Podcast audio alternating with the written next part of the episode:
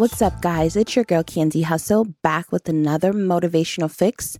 This motivational fix will be in regards to trusting the process. Um, a lot of times we don't have patience um, and we want things to happen ASAP. Like we live in a microwave society right now.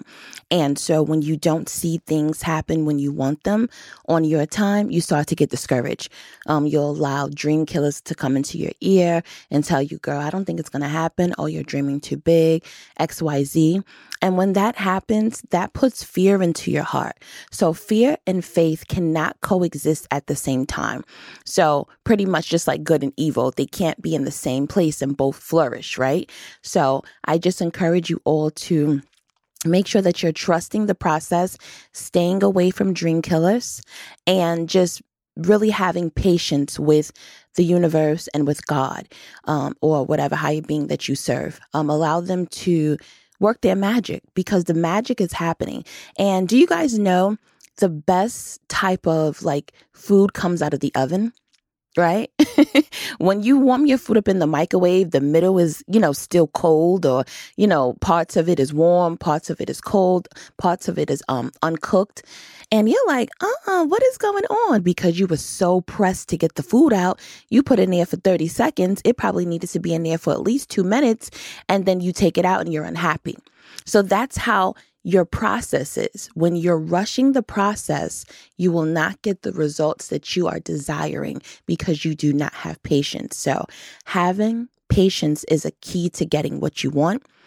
Being positive is being um, pretty much having key to what you're wanting and not allowing that fear to seep in. Because once that fear comes in, honey, you can forget about it. You cannot have faith and worry, right? And then you can't worry and then attempt to have faith. So if you're going to be fearful, don't even, you know, pray. It doesn't make any sense. And if you're going to pray, that's when your faith is kicking off.